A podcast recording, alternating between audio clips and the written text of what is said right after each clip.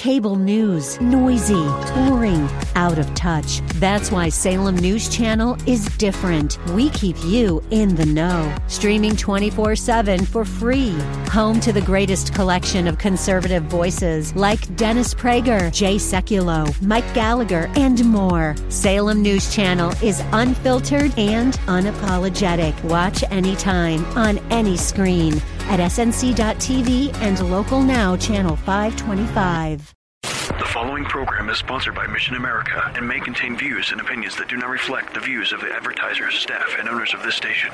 Some material may not be suitable for children. Listener discretion is advised. Yeah, and to think I used to be a liberal too. Roughly 300 people that were there to celebrate the end of Roe versus Wade. Obviously, very peaceful celebration.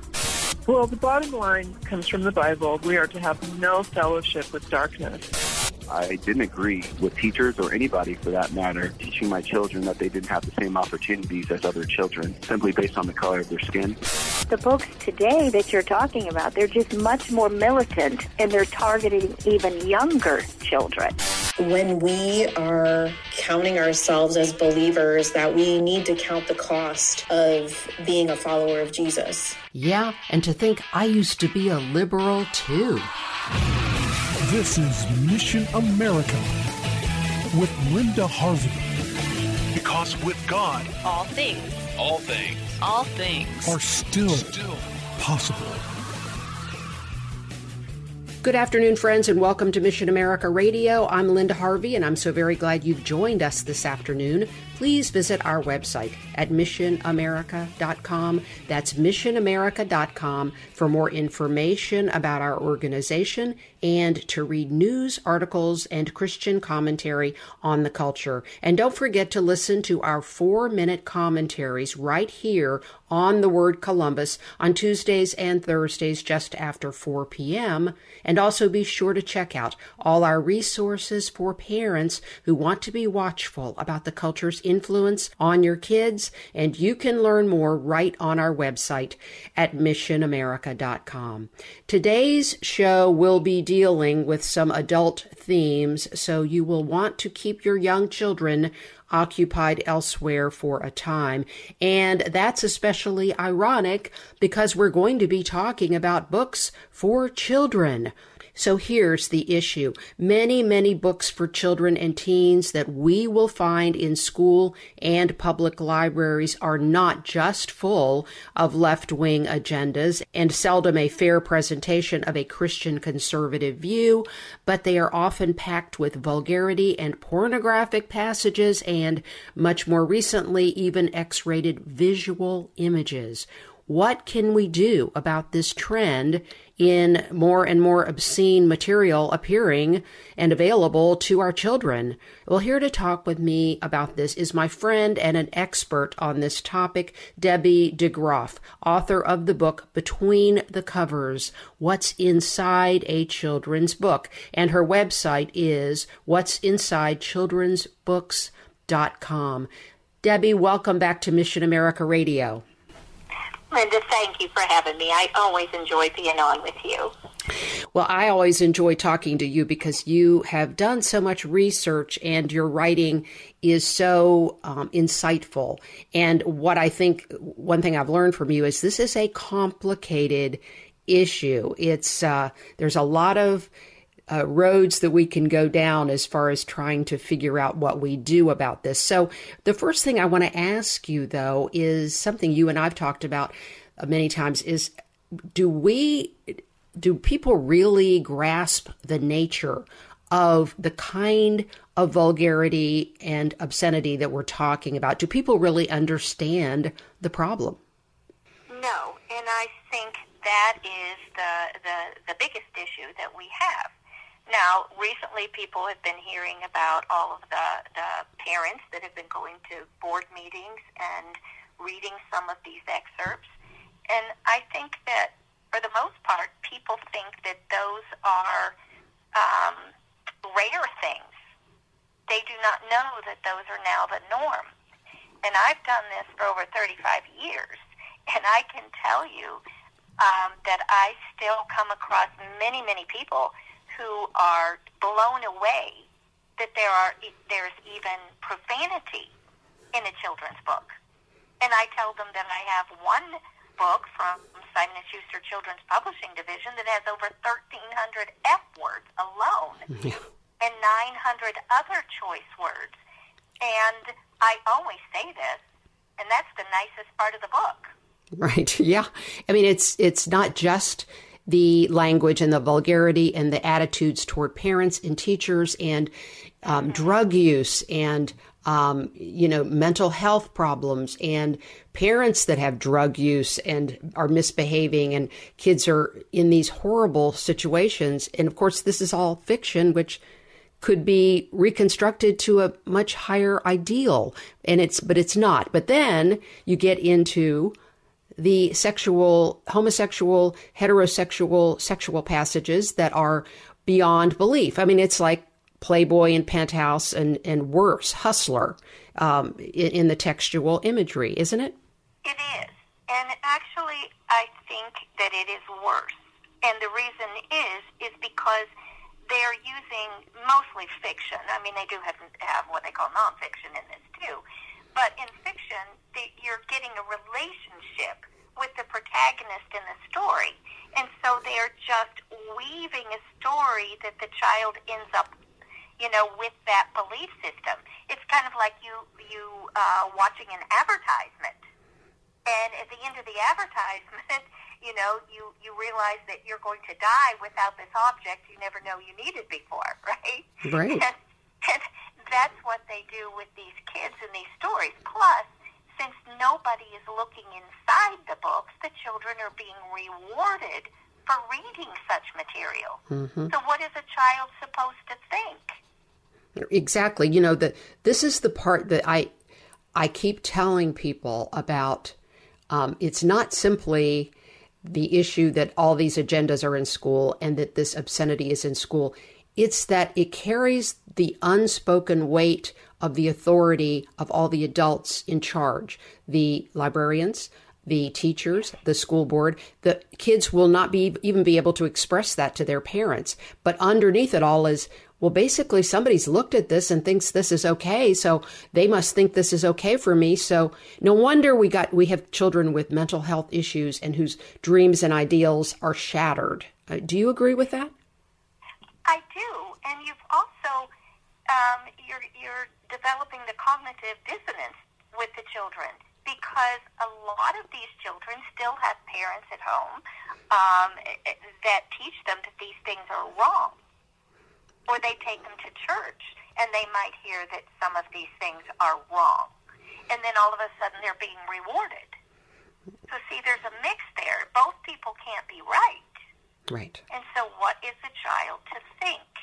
Um, you know, I think we should talk a little bit about obscenity itself because anybody can, they don't have to take our word for it. They can go to the Department of Justice site under obscenity, and it tells you that obscenity is not protected under First Amendment rights to free speech. Right. Right. This okay, is and it also says, you know, it defines the Miller test, the three-pronged test for that. But it says obscenity is defined as anything that fits the criteria of that Miller test, which may include visual depictions, spoken words, or written text. Mm-hmm. So textual pornography is against obscenity is against the law. And so we have okay, I wanted to ask you a question about the before we get into actually law enforcement and some of that that we could do uh, what we can do about this.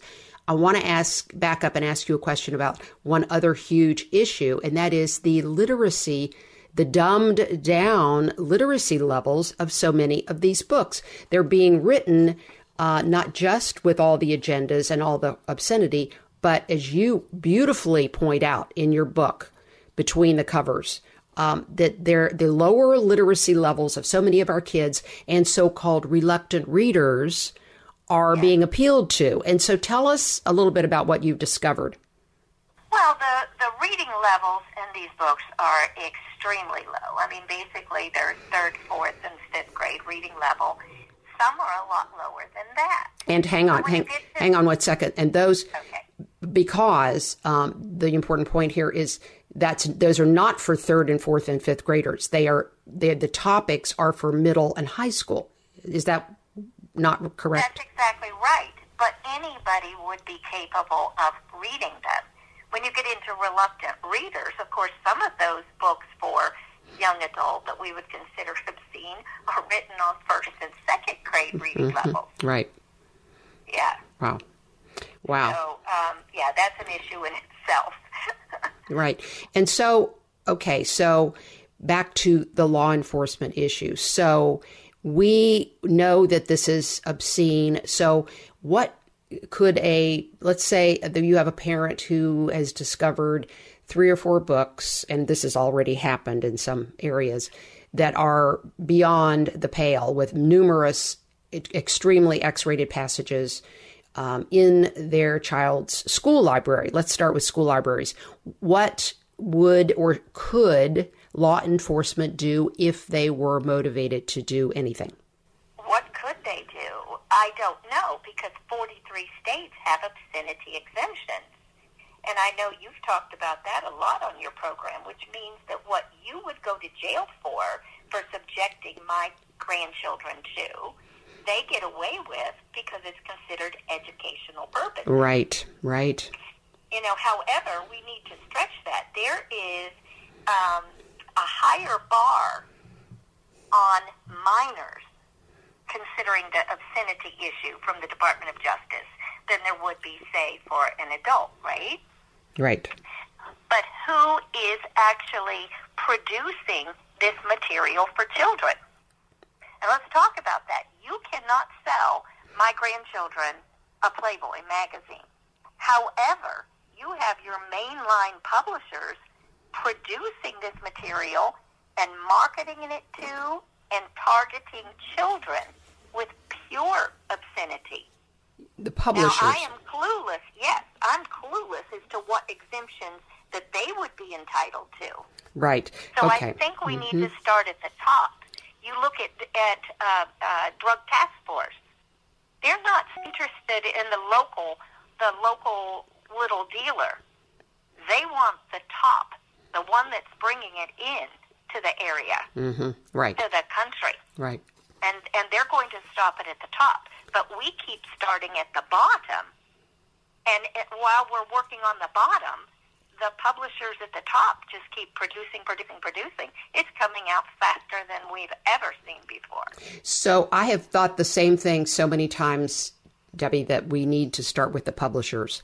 And, you know, would you just name some of the major publishers? I did a little bit of uh, looking myself, I mean, that are so egregious. We have um, Penguin and Random House, we have uh, HarperCollins, we have, and then they have a number of imprints. Then, then Scholastic has still has is featured in book fairs all the time. They have a number of problematic books. Well, Simon and Schuster is has a children's publishing division that they're the ones that actually published the one with the 1300 F word in one Mhm. book. Okay. Okay, they have a lot of things. Or Macmillan, really, I don't know of any that really um, shy away from any of this.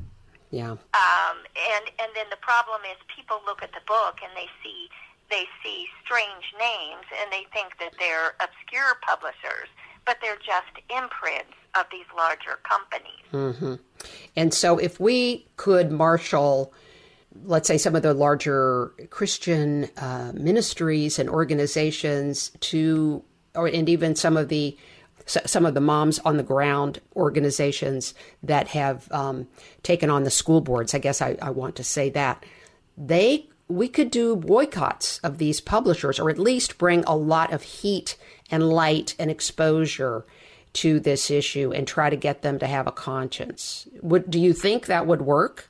Well, I think there needs to be a lot of exposure, but I think that we we have to be cognizant of the fact that the same people that own these major publishing companies control all of the media. They own those also. Mhm, right. you know, and and so they always come across trying to attack us instead of addressing the issue. Right. Right. And that's what we have to we have to remember. It's always an attack on us personally, and then they get away from that.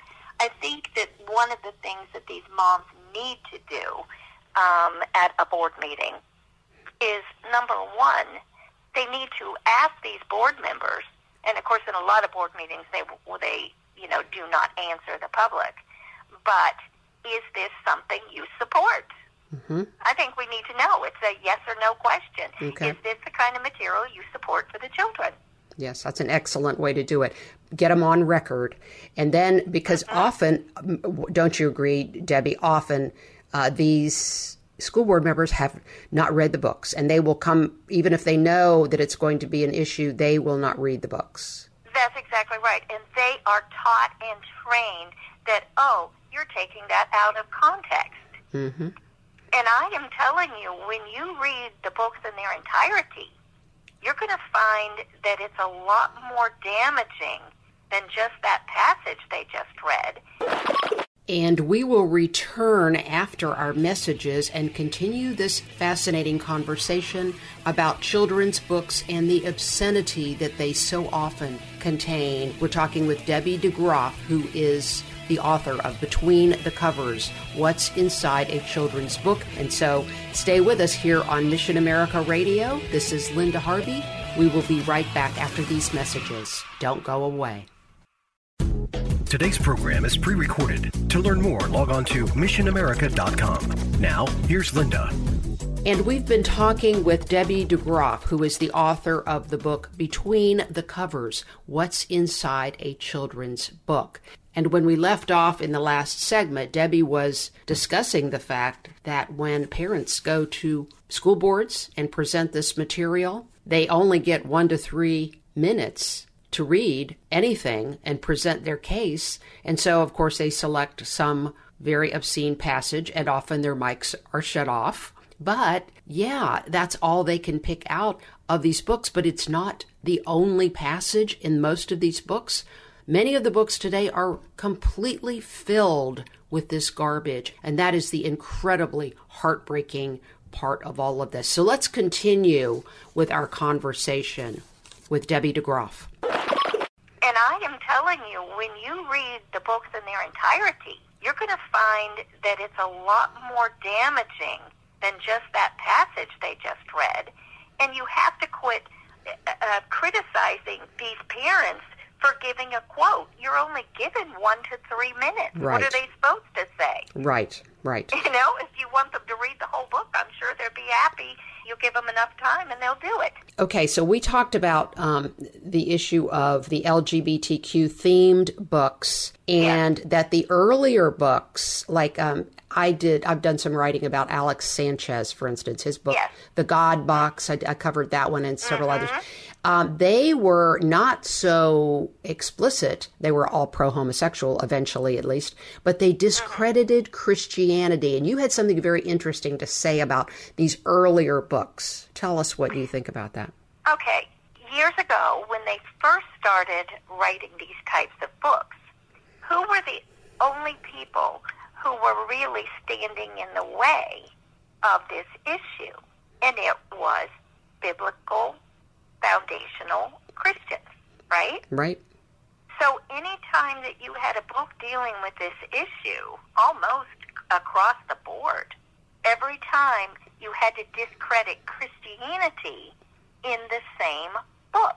And I always noticed that, and it was very, very damaging, you know, and nobody was stopping to address these books with children to show them where the fallacies were Right. Because nobody was, no adults would read these books. You know, I tried to get a church to read them so that you would be able to address these arguments with the children. Well, now, because, you know, our culture has changed so completely, now they don't even have to negate Christianity. You don't have to make an effort to do that. It's already been done Yes. in the eyes of the children. Hmm. So they can just skip that part. It was always done. Sometimes they would even use scriptures. And they would use real scriptures that spoke against the issue. But then what would happen is they would use so called Christian characters. And by the end of the book, they would make those kids look like they were the most vile people on the planet. Mm-hmm. and therefore it discredited Christianity in the children's eyes. or they or they twist around the scriptures and and and weave in things like you know love your neighbor and and and they shame and there's a lot of shaming of the christian characters. I mean it, it's yeah it's terrible. It's very very manipulative and totally un intellectually dishonest and and un uh, un, unchristian and unbiblical when you get right down to it. So we have now then uh, the LGBTQ themed books are quite often extremely explicit, and they're not the only ones. We have uh, books that are explicit about heterosexual sex as well. Sometimes it's in the same book, uh, by the way.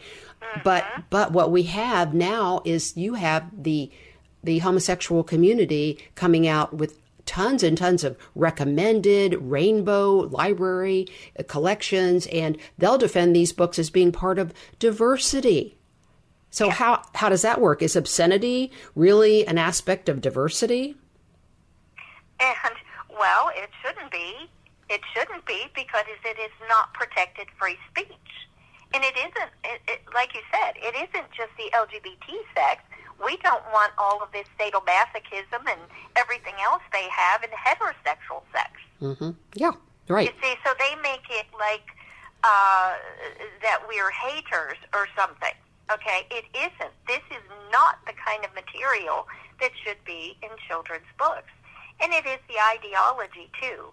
So I guess the the good thing that's coming out of this is for the first time, people are willing to take a look and see what their children are getting. Right, and that it, it's getting a ton of publicity. These parents that go to school board meetings uh, are reading these passages aloud. Some of them are getting their mics shut off, um, and, and, and it's so ironic because this is what's available in your school library or your public library, folks.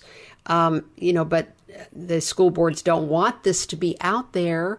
They don't want the conflict. They don't want people to understand just what the LGBTQ organizations are defending, hotly defending the right to these books. What have you found as far as like somebody was saying to you? I think you mentioned this that or you read this that they're they're just trying to teach kids about safer sex. Uh, but is that really is that really what these passages are about? Yes, sometimes they will use that argument and they'll say, oh, oh, well, these are just teaching the children, you know, safer sex. And then you sit there, and I tell you what, you you rarely find one where they're uh, doing anything in what they would consider a safe manner. You know, it's Right. always just just um, quick hookups. And we have to remember that there has never been a condom that has been approved by the FDA for sodomy.